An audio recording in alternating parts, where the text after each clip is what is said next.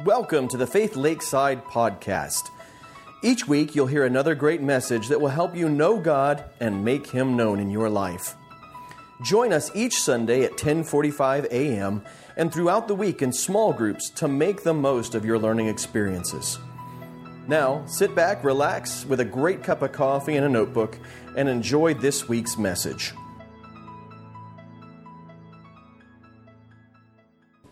If you've got your Bibles, encourage you to open them up to the book of Philippians, the letter of the Apostle Paul to the church in Philippi. And of course, you know, it, it wouldn't be me if we didn't do a quick review as you're flipping. So of course, uh, Philippians 1.21, this, this verse that is just driving us, that helps us to remember the focus of this letter.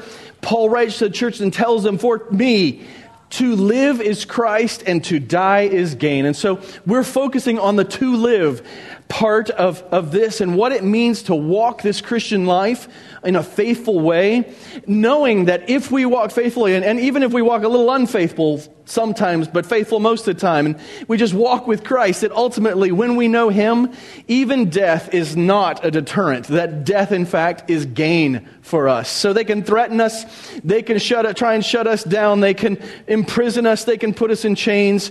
But the truth is, living for Christ is always worthwhile because death, when you are in Him, brings nothing but gain.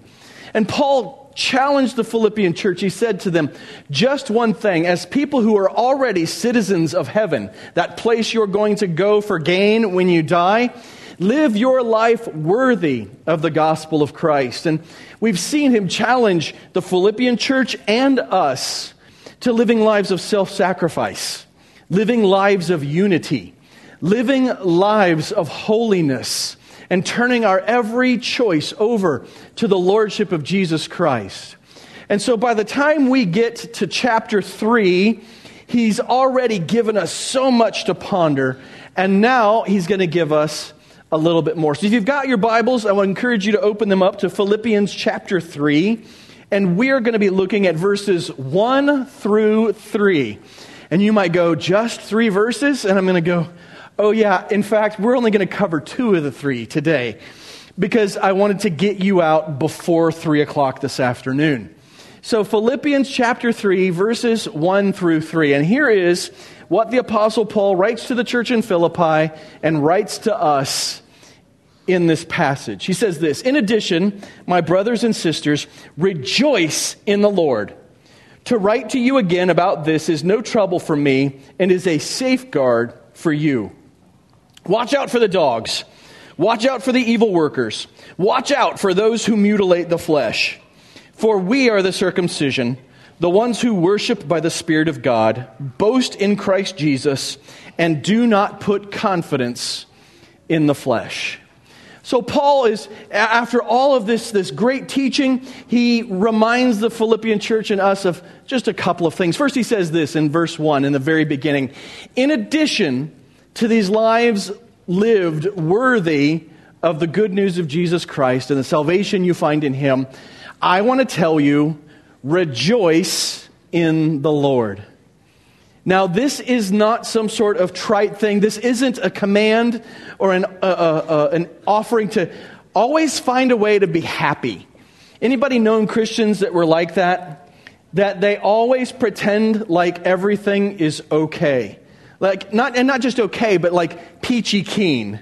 You know, like, oh, praise God, hallelujah. They just walk around in a big fake smile and the, everything's all right. And inside, they are slowly dying. And maybe you've been that kind of a Christian. Maybe you have been the faker.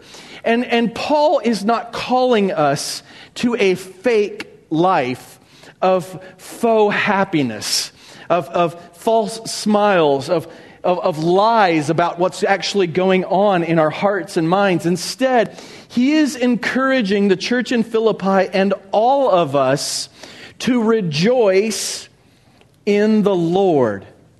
And to rejoice in the Lord is not to sit around and be like, hey, everything's great, hallelujah, praise God. But it is instead to understand that even in the darkest of times, we still have riches beyond measure as those who are in Christ Jesus. that even when life is terrible, we can always find things to be thankful for and to actually be lifted up by. I mean, just this very first statement, this very first understanding for, for me, to live is Christ and to die is gain. If they torture me today, it's for Jesus. And if I die ultimately, it only gets better from here. Isn't that worth rejoicing in? Even if today is bleak and black and trouble to realize that eventually this will end. And even if death, what our culture looks at as, as the absolute worst outcome, even if that comes, we still only have better on the way. I used to work with an older gentleman, and uh, he, he actually was, was like my accountability guy in the denomination I was working in. He'd come once a month and he'd take me out to lunch.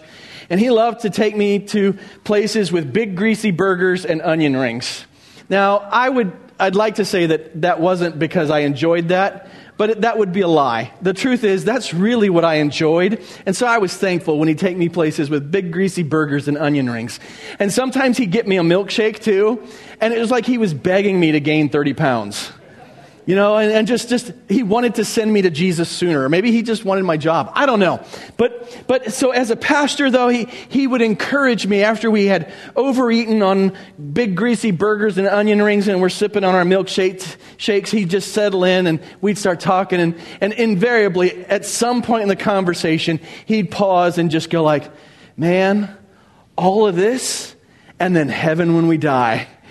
And, and he was just in, in, a, in a pause. He's, he was in his mid 60s at the time, he's in his 70s now, and he would just be rejoicing in the fact that today we had a great big greasy cheeseburger and onion rings and a milkshake, and maybe this is going to be what takes us to Jesus. But eventually, all of this, the good and the bad, and then when we die, Jesus. What else could we possibly ask for? When we get this kind of perspective as Christians, when we understand that today, when I live, whether it's good or it's terrible, it's for the sake of Jesus, and when I die, it's all not just good, but better. When we come into the presence of God for eternity, whether it's heaven or the new heaven and the new earth, according to, to scriptures, we are going to be completed. We are going to be fulfilled. And this lifestyle practice of learning to look ahead and rejoice in what's coming, to look at what is and rejoice in what we've already been given, to look back and just rejoice in what God has done in our lives, that practice will be fulfilled in every moment. Every moment will be pure bliss in eternity. I look forward to working hard for the sake of my King and being completely satisfied in eternity. I look forward to this gain, and so should you. So, this command to rejoice in the Lord, Paul's adding it to these commands to walk in faithfulness, to walk in a manner worthy of your calling. But this is so much of a daily practice of looking around and going, all of this and Jesus when I die. All of this. The good, the bad, the stuff that I'm a little indifferent to, but all of it is for me. And then I get to be in God's presence when I enter eternity. What more can we ask for? Now, later on in this letter, Paul's actually going to say, Rejoice in the Lord always. And again, I say, Rejoice, because he knows that we're dense because he knows that this ability to rejoice in the Lord is not one that comes easily or naturally, especially for those of us who are pessimists, for those of us who are covetous, uh, for, for those of us who are longing for, for perfection in this world. This ability to rejoice in the Lord is not something that comes easily, but it is critical for our life as believers. Why are you always downtrodden? Why are you always struggling? Why are you always finding the bleak? Because you have not developed this practice of rejoicing in the Lord. And it's not about walking around with a stupid, cheesy grin and saying Christianese things. It is about no matter how bleak the situation and how terrible you feel, you still paused in the moment and just say, Thanks, Lord. I had a cheeseburger a week ago. Actually, I had a cheeseburger yesterday. It had hatch green chilies on it. Oh, it was so good. It was so good. And it was, anyway, uh, we're here to extol the goods of Jesus, not the goods of that cheeseburger. But, but to, to look back, even if today is ble- bleak and terrible, I had a cheeseburger yesterday, and there's a cheeseburger maybe tomorrow. Who knows? But it's all something worth rejoicing in. The sun rose, my heart is beating, I'm breathing, I feel okay. I'm a little twitchy, too much caffeine probably, but still, so much to rejoice in. Brothers and sisters, the Apostle Paul is encouraging us, Christ Himself is encouraging us, develop the practice of rejoicing. In other words, being thankful for and allowing it to lift your spirits, rejoicing in the things that the Lord has done in your life. And then rejoice in what is to come. If you have confessed Jesus Christ as your Lord and Savior, you know what's so cool? For you to live is Christ, but to die is gain. I am so looking forward to being dead. I am not looking forward to dying, right? That process scares me. But the fact of death and being in God's presence, how cool. And it gives us this power to be able to say, I rejoice. Don't worry, Shelly. I'm not like, you know, I don't have plans or anything. She just looks scared over there. What's he doing this afternoon? Here's what Nehemiah says to the people of God Do not grieve, because the joy of the Lord is your strength. Do not grieve. Now, the, the thing is, is life was bleak for them. They had enemies all around them. They were struggling, but it was a day of celebration. It was a day to feast. It was a day to have all of the good things that God had given. And then don't grieve about what is happening, what has happened, what might happen, but instead today find strength in the joy of the Lord, in rejoicing in what is and what is to come because you have hope beyond compare in Christ Jesus. Now, I would say if you're sitting there and you say, I, I, don't know that I'm a Christian. I don't know what this would take. I would love to know that rejoicing and that joy.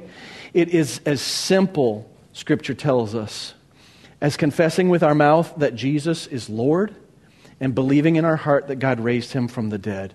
Romans 10 9. And it is, is those simple acts of looking at Jesus Christ and all that he did on the cross and saying, I believe that that applies to me, that I am a sinner who has been separated by my poor choices and my rebellion against God. But God loved me so much that he sent his only begotten son, Jesus, who died on the cross to, to take the punishment for my sin, to reconcile me to God. And then he was buried and rose again on the third day. I believe that to be true. And I believe that what he said about himself and about me is true. And I have turned my life over to him as King and God of creation. Then you too can know the joy that comes from being in the Lord. And the rejoicing that's possible when your future becomes sure, even if your today is uncertain. Rejoice in the Lord because it is our strength. The second half of verse 1 Paul writes this. He says, To write to you again about this is no trouble for me and is a safeguard for you. Now, what's interesting about this verse is we're not, or this, this uh, part of the verses, we're not sure if it's referring back to rejoicing in the Lord or referring forward to what he wants to talk about, which is coming in verse 2. So it, it's a, we're not certain what he's talking about again. Is it rejoicing or is it a warning that's coming about false teachers? But it really doesn't matter what it is he's talking about, whether it's the rejoicing or the false teachers' teaching that's coming. He really is saying to all of us to write to you again about this is no trouble for me. In other words, it's really easy to tell you the truth because I love telling you the truth. And here's the truth whether it's rejoicing or watch out for false teachers, it doesn't matter. But he also says to hear the truth, to hear good teaching about God's word is a safeguard for you. It's a safeguard for you. The word faith, uh, safeguard there, it means a, a bulwark or a wall to protect you from dangers. Uh, it, it's a picture of being in a castle, really, and having a, a thick castle wall between you and the enemy.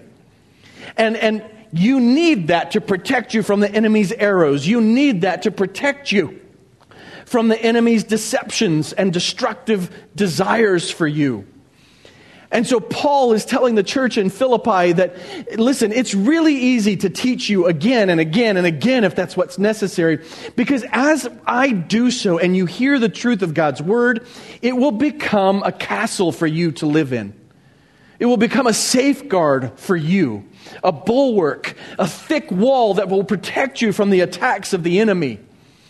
And so it's, it's, it's just this clear statement that faithful Bible teaching and discipleship can build protections into our spiritual lives.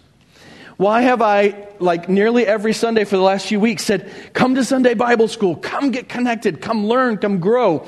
Because faithful Bible teaching and connecting with others and being discipled by other believers who are in different stages of their spiritual walk will protect you from the untruth that is all around us. It will begin to protect you from the attacks of the enemy.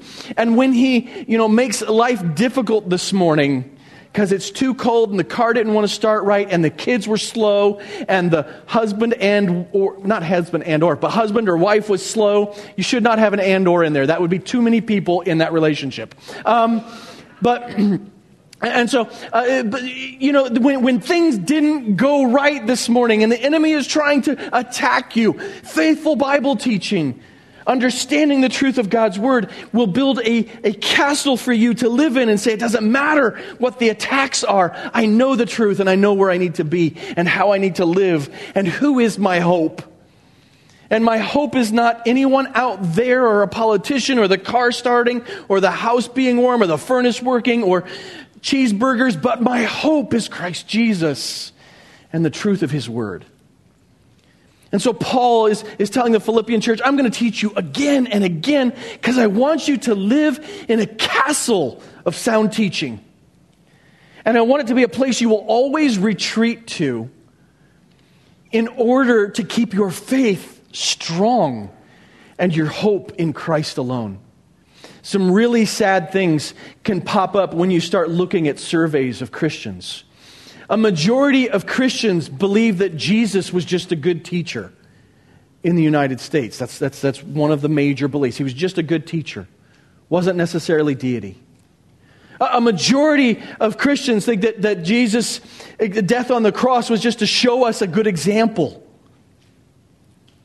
The Ligonier State of Religion survey for 2020, if you were to go and find that and read it, Ligonier State of Religion, it will break your heart to see some of the things that people who call themselves evangelical Christians believe. And why do they believe such lies and why do they give in to such attacks? Because instead of listening to the truth over and over again and allowing it to become a safeguard, a bulwark, a castle for them to retreat into, they neglect good teaching. They neglect discipleship that holds them accountable. And so their faith is continually wrecked with untruth and lies. Are you struggling to rejoice in the Lord? It could be because you don't know the right things about Him.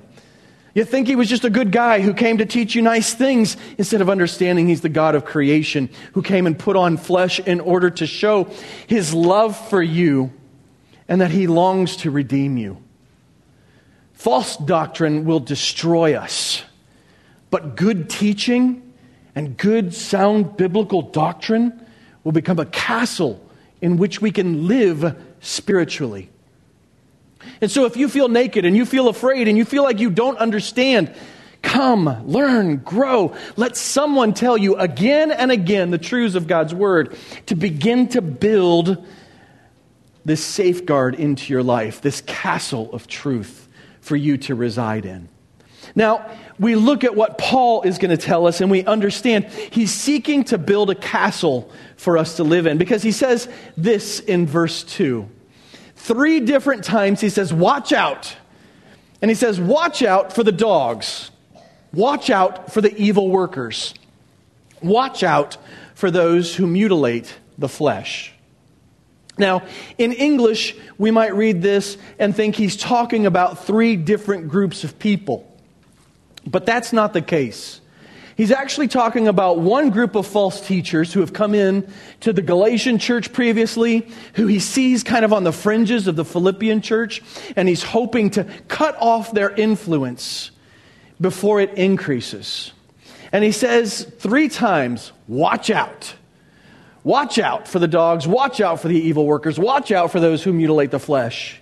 Most of us if we were to write this sentence in English, in good English, we'd want to kind of shorten it up a little bit. We'd say, Watch out for the dogs, for the evil workers, and for those who mutilate the flesh. We'd help us to understand this is all connected. But Paul wants us to understand that this warning is so dire that he tells us to watch out three different times. Watch out! Watch out! Watch out. Uh, if you've ever been to the Grand Canyon with a child, you know what this is like. You have to repeat, Watch out! Don't run to the edge! Watch out, you're going to die. Watch out. The squirrels will bite you. Watch out. And you just, you're on edge. I think Paul has that same concern. He is so concerned for the Philippian church and for us. He doesn't just say, watch out once, but he says it three different times to help us understand that we should be watching out. We should have our eyes opened. That as Christians, we don't get to just walk around this world blind to doctrine and teachings. What's interesting is I, I, one time as a youth pastor, I would never do this now, but as a youth pastor, I did a whole teaching series on SpongeBob. And we would watch a SpongeBob episode. We would watch a SpongeBob episode, and then we would go through and discuss the spiritual truths in each of the episodes that we watched. Now, you, you may be looking at me and going, What were you smoking as a youth pastor? And I will tell you nothing. Nothing at all. I was high on pizza and energy drinks, but that's it. That's as far as it went. But we would watch SpongeBob and then discuss the spiritual truths that we could discern in every episode. And do you know what? There's some really deep teaching in some of the episodes of SpongeBob. I mean, it would just blow your mind. And the thing is, there are spiritual things being taught to you and me in nearly everything we consume. Nearly everything we consume as entertainment has hidden within it some sort of spiritual truth. Sometimes good, but oftentimes the false truths and the false teachings of the world. Um, I'm a Star Trek fan. I like Star Trek. It's still not as good as Star Wars, but still, I mean, it's good. Uh, we can fight later. Um, and, and so I, I, have always liked watching new, you know, new stuff, new iterations. But I'm watching the new, newest versions of Star Trek on uh, the streaming service that it's on. And just, I'm like, this isn't Star Trek. I mean, Star Trek was bad. It was like political in, in, from the very beginning, right? We, we all know that. I mean, it was political from the very beginning. But now, it's like you've got to turn your brain off and just watch things move if you want to enjoy the episode. Because as soon as you listen to what they're saying and how they're living, you're like, this is lie. This is a lie straight from the pit of hell. Oh, look, a new lie straight from the pit of hell. Oh, look, a new lie to distort truth. The things that we enjoy are teaching us spiritual truths. The things our kids are watching and listening to are teaching them spiritual truths. That TikToker, that guy who is wearing eyeshadow and has weird piercings and calls himself they, them, or clown self, he's teaching your children a spiritual truth.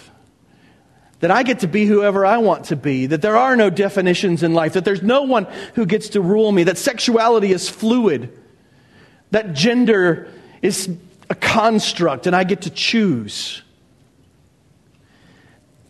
Brothers and sisters, watch out. Watch out. Watch out. Now, Paul's talking about a very specific group of false teachers. But you and I, we should keep our eyes open. Now, listen, we don't want to condemn people. We are not judge and jury, but we need to speak truth. And especially, we need to be protecting our children in our own hearts and minds. Watch out. Watch out. Watch out. What are we supposed to be watching out for? Paul says, Watch out for the dogs. We have a little dog that comes and pees on all the front yard bushes, and we have a big dog that comes and pees on all the backyard bushes. Those are not the dogs he's telling us to watch out for. If you were to be taking notes, Paul is not telling us to watch out for little cuddly dogs. He is not telling us to watch out for pets. He is telling us to watch out for a certain type of person. We'll talk about that more here in a moment. These very same people he calls dogs, he says they are evil workers. They're not some sort of, you know, well intentioned, but, you know, they're, they're, they're doing the best they know how. No, they are working evil. And then he calls them those who mutilate the flesh. They are people, specifically in this context, Christians, who think that you have to follow Jewish law in order to be saved. Jewish sacrifices, the practice of circumcision. And Paul is telling the Philippian church, watch out for these false teachers. So, first, let's look at the dogs. When he says that they are the dogs, understand the picture of dogs that Paul would have had in his mind. He's not talking about a little fluffy thing that likes to climb into your lap and cuddle.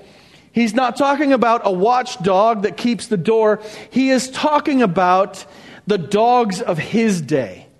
And especially the dogs in Jewish culture. They were essentially wild animals that roamed the street. They ate garbage. They were known for attacking people. And, and for Jews, Dogs were completely unclean. You were not allowed to have a dog as a Jew, which is why if you've watched The Chosen and you, you watch Matthew walking around with his dog, it's a big deal. He's a tax collector and he's, he's living with an unclean animal. Now, that's made up, it's not in Scripture, but it adds to the character, right? But to the Jewish people, literally, dogs were unclean. In other words, you wouldn't come near a dog. You wouldn't let a dog in your home. You wouldn't feed the dog. Dogs are unacceptable. And it's also what the Jewish people would have called a Gentile. So, who are the Gentiles? Well, you and I. Everybody who's not a Jew is a Gentile. Now, if you have Jewish heritage, cool. But me, I'm flat out Gentile. Most of us, we're full in on the Gentile thing. And if a Jewish person from the first century walked in and looked at us, the first thing they would call us is just dirty dogs, unclean animals, not worthy of respect.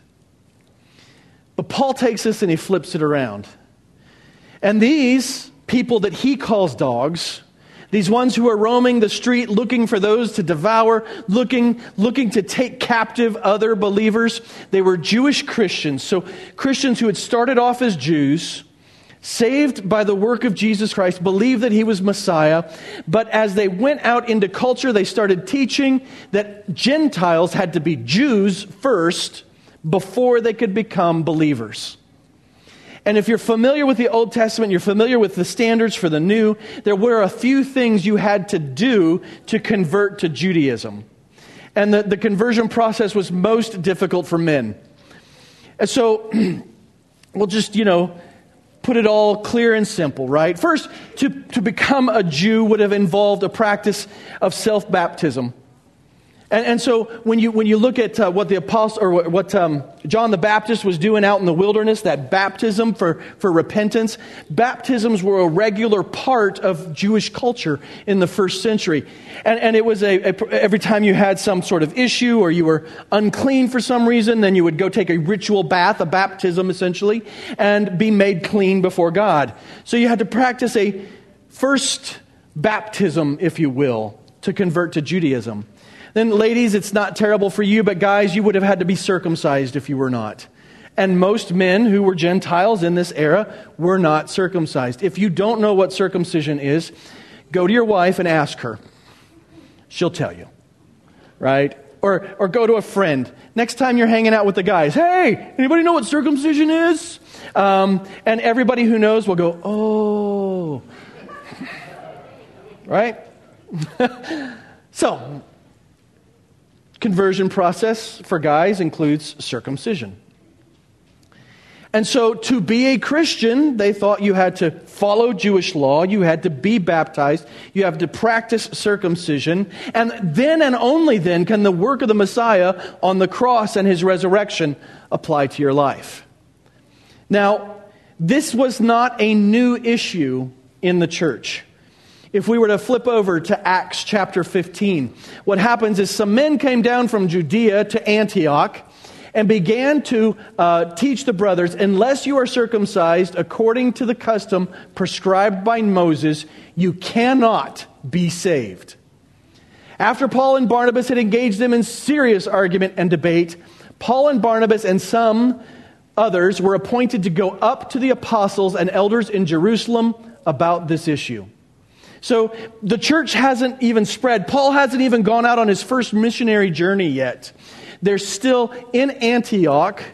And it comes down now to, to Jews who were saved are starting to say, Gentiles who want to be saved, you have to be a good Jew before you can become a Christian.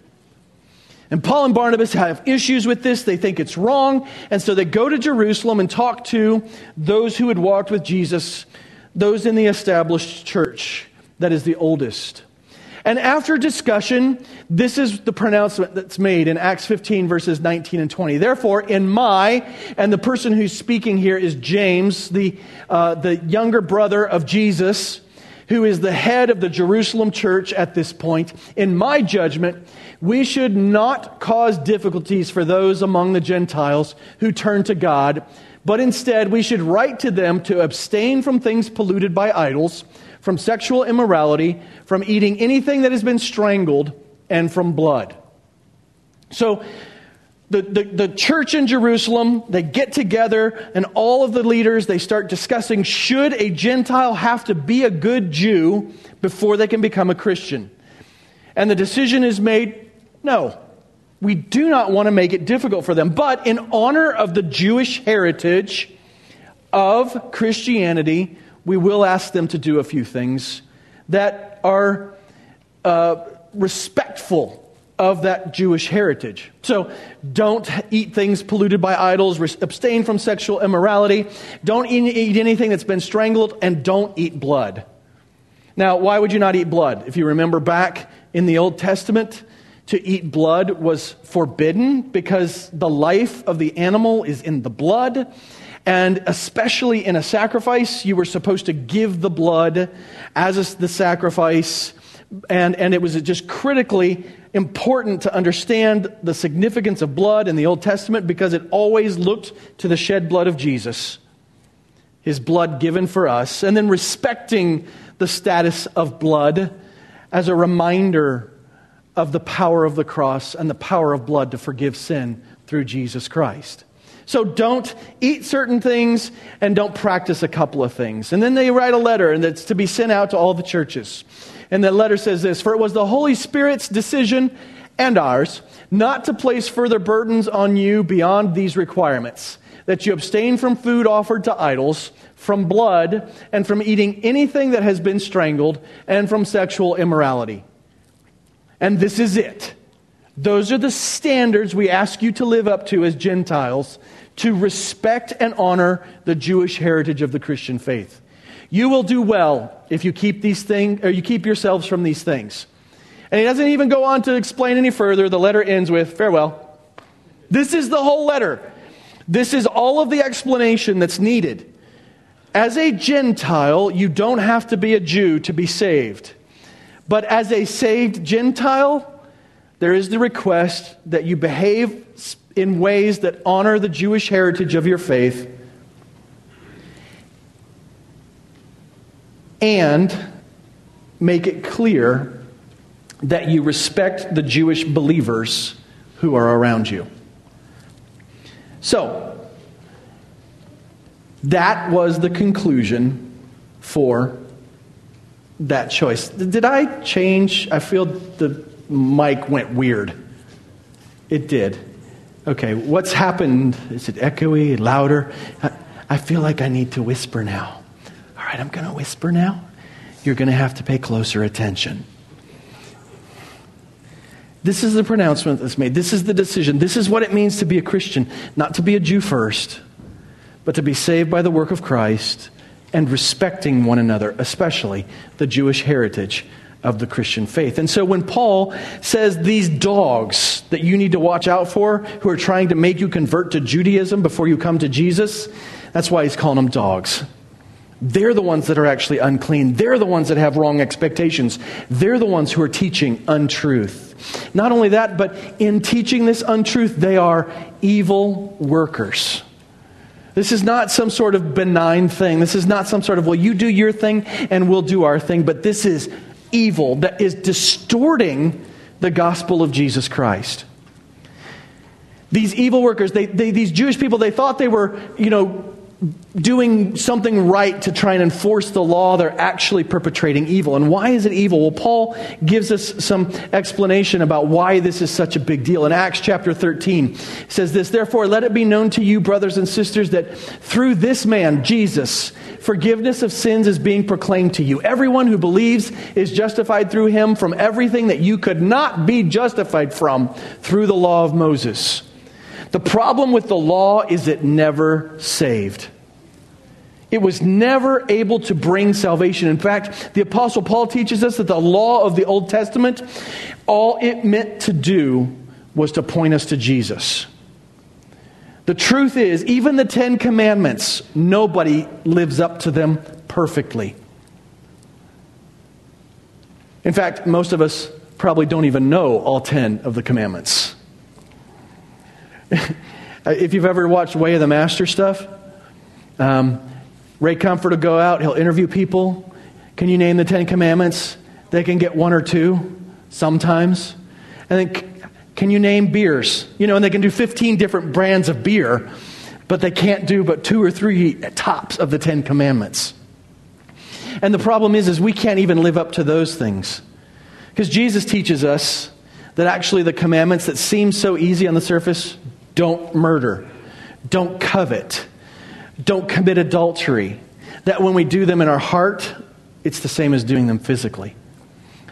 None of us can live up to the law. And so the law cannot save us.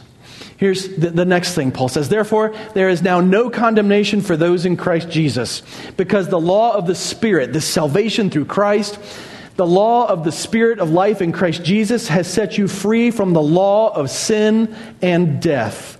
The law of sin and death is the Old Testament law, and it only brings bondage and death. The law can only ever bring the recognition of sin and condemnation because it does not save. So when Paul sees Jewish believers trying to make Gentile believers obey the law. He said, The law does nothing for you. All it's ever done is make you a slave to sin and death. And he says this finally in Galatians 3:12, but the law is not based on faith.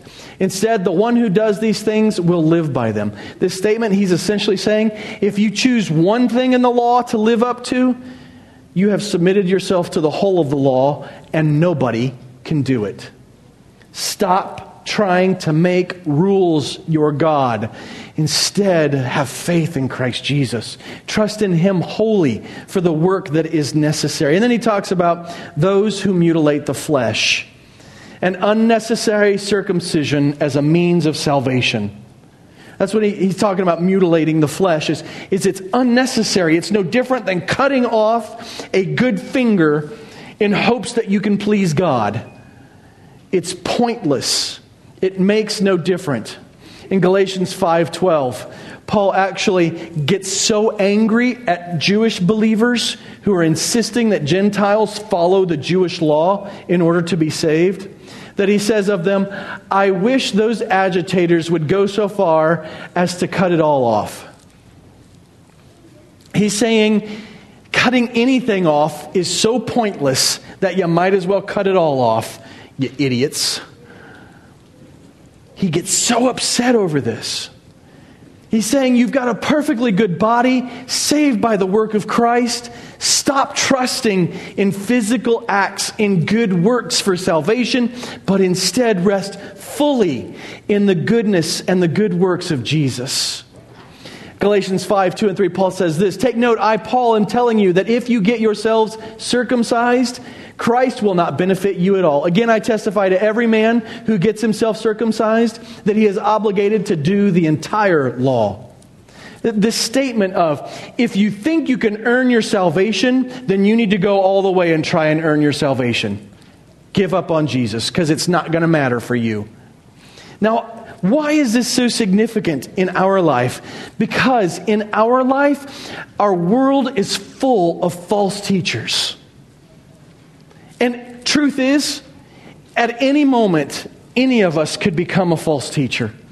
Any of us could slip off into our own desires. We can slip off into our own special view of Scripture and begin to teach falsehoods, which is why every one of you should be like the Berean church. And when you are taught something, you don't just go, Amen, but you go back to your Bible and say, Where is that? I want to see that for myself. Because there are teachers all over our world today who are telling you and other Christians lies. The, the, truth is, is that there aren't many nowadays who are telling us that we have to follow the law in order to be saved, but there are some actually. There are some groups of people who think that to be a Christian and to genuinely be saved, you have to celebrate all the feasts, you have to practice all of the high holy days. And Paul in Colossians tells us that that is a lie. But these false teachers, they are roaming the streets, not literally, but the streets of Facebook and the streets of YouTube and the streets of TikTok, and they are looking for people to prey upon. They are looking for people who will take their lies and just go, okay, if that's what it says, then I'll do it. People who will say, well, that makes sense to me. I guess it must be right. You see, the Christian faith isn't about things that make sense to you, it is about things that come from God's Word that tell you what's true. Okay? And, and, it's not, well, I agree with that. It doesn't matter if you agree. If it's true, it's true. It doesn't matter if it makes you feel good or not.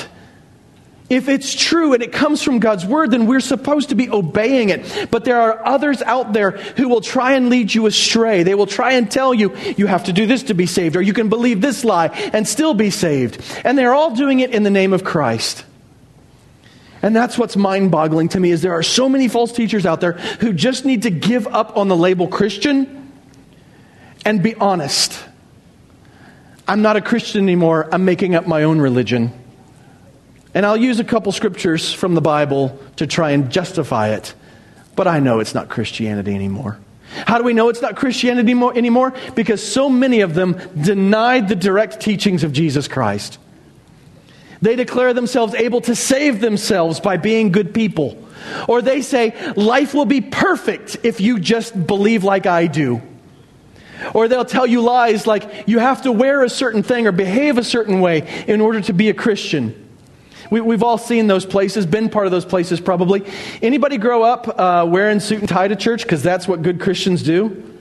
There's a couple of us. Wow. Many of you did not have that. Hallelujah. Um, I, I had to wear a tie as a teenager.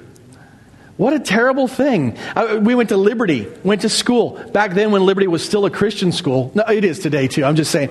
But uh, we had to wear, I had to wear a tie to class and slacks and actually, Liberty is a great school, I'll just say. But Shelly had to wear a dress or skirt. And, and, and what? Pantyhose. And pantyhose, which we all now know are straight from the pit of hell.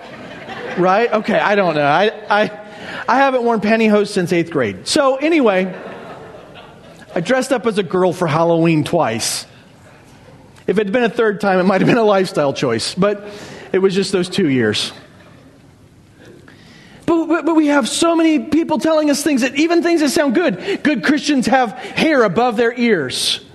They've got the right haircut. They've got the right clothing. They say the right words. Hallelujah. Praise the Lord. Thank you, Jesus. When, when Scripture tells us what does it take to be saved, believe on the Lord Jesus Christ and you'll be saved. Confess with your mouth and believe in your heart, and you'll be saved. But there are false teachers doing things, trying to add to the scriptures and also trying to pervert the scriptures into something that they would like to hear. I struggle and I hesitate. I don't ever want to name a name of somebody I think is leading people astray, and you'd be like, well, that's my favorite Bible teacher. But there are plenty out there, and I, I beg you to be more discerning. Just because 42,000 people watch it on TikTok doesn't mean it's true. Just because they've got a really cool website doesn't mean that they are a truthful teacher. Just because you can turn on your television and flip to a channel and they're on TV, but we are not, doesn't mean they're right. Go back to God's word. Take these false teachers and measure them. Take, take what I teach and measure it against Scripture. Because I've made mistakes and I've taught untruths because I thought I knew something. And I said it with confidence. And most of the people in the room went, Amen. And then there's that one kid who went, That's not what the Bible says. Called me out on it. Jerk. but he was right. The biggest thing that, that I, I, want you to understand is that there are teachers out there who will heap unnecessary and unbiblical burdens upon you. And, and, and I want to be real careful because there's this thing of the things we do because we're saved, right? And so there's a long list of things we should do because we're saved that we should long to do with more passion and more vigor because we're saved. Praying and reading our Bible and attending church and raising our family well and being a faithful employer or employee. Those are things we should long to do because we're saved. But then there are things that we're told we have to do to be saved on the other hand. And, and some people can fall into this wear a tie, keep your hair short enough or long enough. Read your Bible and pray. Good things, but if they're turned into ways to be saved instead of things we want to do because we're saved, they're unnecessary burdens. And, and I'll, I'll say it clearly I don't think you have to read your Bible for 20 minutes a day to be saved. But if you're genuinely saved, I think you should want to read your Bible more. You don't have to pray the right prayers to be saved, but if you are saved, I know beyond a shadow of a doubt you should want to pray more often and pray things that glorify God and, and intercede for other believers. You don't have to come to church to be saved. You don't have to come to church to be saved. But if you're saved, you should want to come to church right? Because this is the only place where you'll be around other believers who will encourage you and lift you up. This is where we, we teach those truths that help you build your castle so you can live securely spiritually throughout the week. You don't have to come to church to be saved. But you should want to come to church when you're saved. There's a difference then between false teachers who heap burdens on you in order to try and earn your salvation and those who teach you the truth and say, because you're saved, you should want to do this. And we always want to be of the type of teacher who says, because you are saved, you want to do this. There are false teachers, though, who don't just add burdens, but they lie in, in order to try and coax you to give more or do more. Give more money, plant more seeds, and you'll be blessed. Baloney. It's lies. Send more money to me so I can make my car payment on my 30th car. I mean, just, oh, it's infuriating. I'm like, Paul, watch out! Watch out, there's dogs everywhere. There's liars all around, some of them well intentioned, but many of them deceived and deeply flawed. Watch out. But here are the things they're going to teach us. They're going to teach us a different gospel. There's a gospel that's really popular in the United States that says, Look to Jesus and he'll make you rich. And it's a lie. Look to Jesus and he'll always heal your body. It's not true. One of the greatest ironies in our time are faith healers who get sick. Right? It's like, how does that work?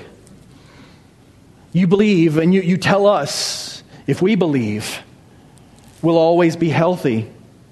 And now you have cancer? I'm so sorry for you. But you taught lies.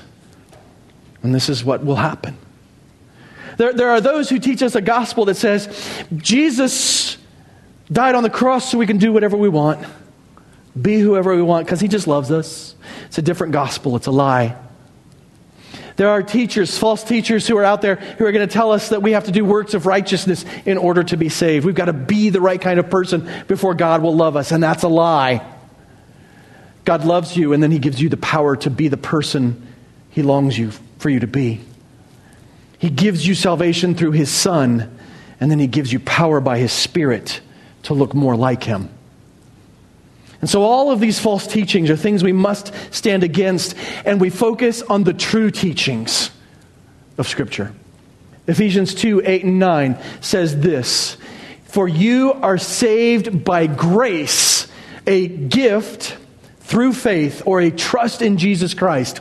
And this is not from yourselves. In other words, this salvation is not from anything that you can do or have done. It is instead you sitting back and resting fully in the hands of Jesus Christ as your Lord and Savior.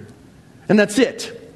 That's how salvation comes. It is God's gift, not from works so that no one can boast. First clue that you have a false teacher is when they start boasting about anything that they've done or can do on their own. You are saved by grace through faith, and this is from your this isn't from yourselves. It's God's gift, not from works, so that no one can boast. So then we start looking at a couple of things in our life, some some works, some things we do. We don't get circumcised to be saved. We don't follow Jewish law to be saved, but instead, because we are saved, we participate in a couple of outward practices. The first of those is baptism. If you have made a profession of faith and you've never been baptized, it's a good time to start planning for that. It's not just an act of getting wet and then everybody going, hey, which is actually pretty cool. It feels nice. Not when the water's cold. But but instead, it is your first act of obedience to declare your salvation to say, I'm saved by grace through faith, and I know it. I can't earn this thing, and I am going to get baptized to prove that I'm a new person in Christ Jesus. Baptism is that first act of obedience, but then communion, the Lord's table together, they're both evidences and reminders of our salvation. We don't get baptized to be saved. We don't partake of the Lord's table together to be saved. But because we are saved, we think baptism is important. And participating in communion together as the family of God is critical. And so these two things, baptism and communion, are evidences of this salvation that's true and sure. Aren't you glad I didn't go into the other verses? I told you we could have been here till four o'clock if I had done verse three as well. I thought this was going to go faster. Here's what Paul says about circumcision. He says this You were also circumcised in him with a circumcision not done with hands, thank goodness, by putting off the body of flesh. Yes, in the circumcision of Christ, when you were buried with him in baptism, in which you were also raised with him through faith in the working of God who raised him from the dead. And when you were dead in trespasses and in the uncircumcision of your flesh, he made you alive with him and forgave us all our trespasses. Paul essentially is saying baptism has replaced circumcision in the act of a profession of faith. You don't need to be circumcised physically because it is by faith that we're circumcised in the heart, and baptism represents that change. Jesus in John 53, John 6, 53 through 57 says this about communion. Kind of looking forward to his last supper. He says this to them Truly I tell you, unless you eat the flesh of the Son of Man and drink his blood, you do not have life in yourselves. Now, this is not just a picture of eating bread and juice, but it is fully partaking of who Jesus is, allowing him to be your king and your Lord and your Savior. The one who eats my flesh and drinks my blood has eternal life, and I will raise him up on the last day, because my flesh is true food and my blood is true drink. The one who eats my flesh and drinks my blood remains in me, and I in him. Just as the living Father sent me, and I live because of the Father, so the one who feeds on me will live because of me. Now, people mistook what Jesus was teaching and thought he was talking about cannibalism. Since he never divided himself up and his disciples never cooked him and ate him, we know it was not about cannibalism. Instead, he was looking forward to communion. He was looking forward to what this symbolizes a full participation in him, being his completely. And every time we eat bread and we drink the juice, we remember what Jesus did and we declare to ourselves and everyone around us, I'm his and he is mine. Which brings us to Luke 22, 19 through 20, when Jesus says this. He took bread and he gave thanks and he broke it and he gave it to them and said, This is my body given for you. Do this in remembrance of me. In the same way, he also took the cup after supper and said, This cup is the new covenant in my blood, which is poured out for you. You and I, we don't worry about the Jewish law anymore. We don't worry about circumcision or uncircumcision anymore. But we do want to participate fully in the life of Christ, and that begins with baptism and it continues with a regular partaking of the Lord's Supper together. And so while we don't look at all these other rules and laws and say we have to follow them, what we do understand is that when we fully participate in Christ, when we celebrate what He's done for us, we can rejoice. We can have a bulwark, a safety, a castle to reside in, which is Christ Jesus Himself. And we can avoid these false teachers that we're warned against because we are focusing in on Christ Jesus and Him alone. So I know it, it's, it's gotten later. Time has passed more than I meant. Sometimes uh, I, I wonder how it is such a few number of slides turn into such a long sermon. And you might wonder that as well. And thank you for your patience and your grace. I hope you learn. I hope it stretches you. I hope you're convicted. Today, we can rejoice. We don't have to do anything other than believe in order to be saved. And for all who have believed, we have the privilege of celebrating the work of Jesus on the cross whenever we gather together and partake of the Lord's table. So today, I'm going to invite everyone who a, has made a profession of faith and uh, has declared Jesus Christ to be their Lord and Savior to consider coming forward and receiving the bread and the cup, and then finding a corner or returning to your seat and just taking a couple of moments and praying and contemplating the work of Christ on your behalf, spending a moment in rejoicing and thankfulness. And then, when you are ready, on your own time, go ahead and partake of the bread and the cup. If you've got a family here with you today and you want to have your children join in with you or your spouse join with you and pray together and talk together, then do that. If you see a friend across the way and you want to kneel with them and pray with them and for them, then partake together like that.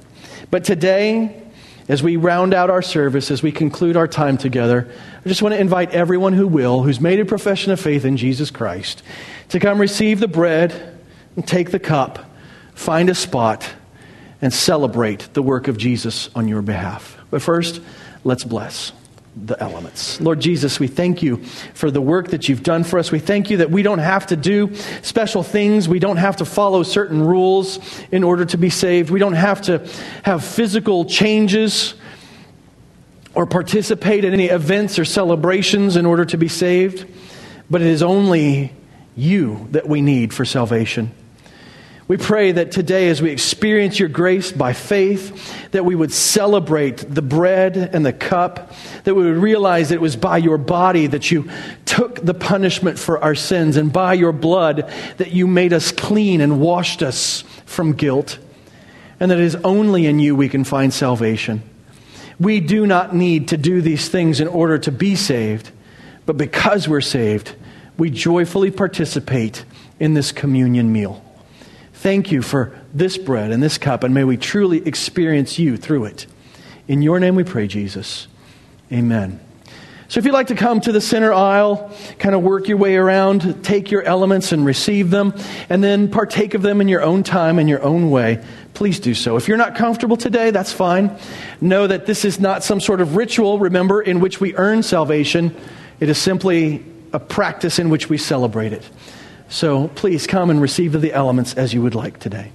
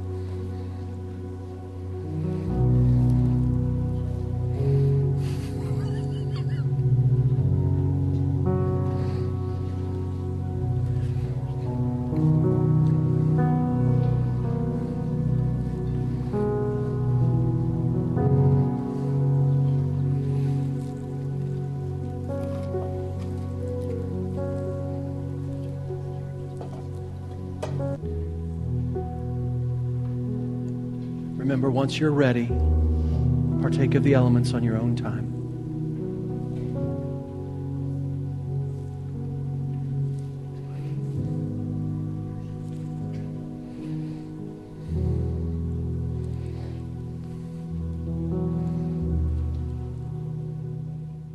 because it's a little late. If you need to go ahead and step out, if your family's ready to head out, please do. Remember our studies the rest of the week. We've got a meeting for VBS right after service downstairs, but our worship team's got one more song. So if you'd like to stay and participate in that song, please do. If you need to head out, please feel free. May you know the blessing of God's presence this whole week. May you celebrate the work that's already been done in you.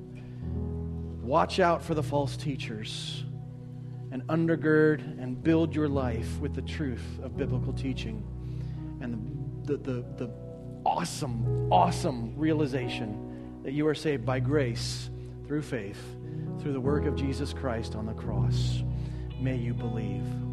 So, dismissed if you need to, stand and sing if you want to. But we're going to spend our next few minutes just rejoicing in Christ.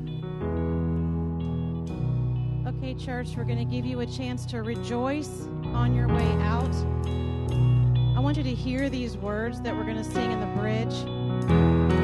Says, You turn mourning to dancing, you give beauty for ashes, you turn shame into glory, you turn graves into gardens, you turn bones into armies, and you turn seas into highways and He's the only one who can. So please sing this with us.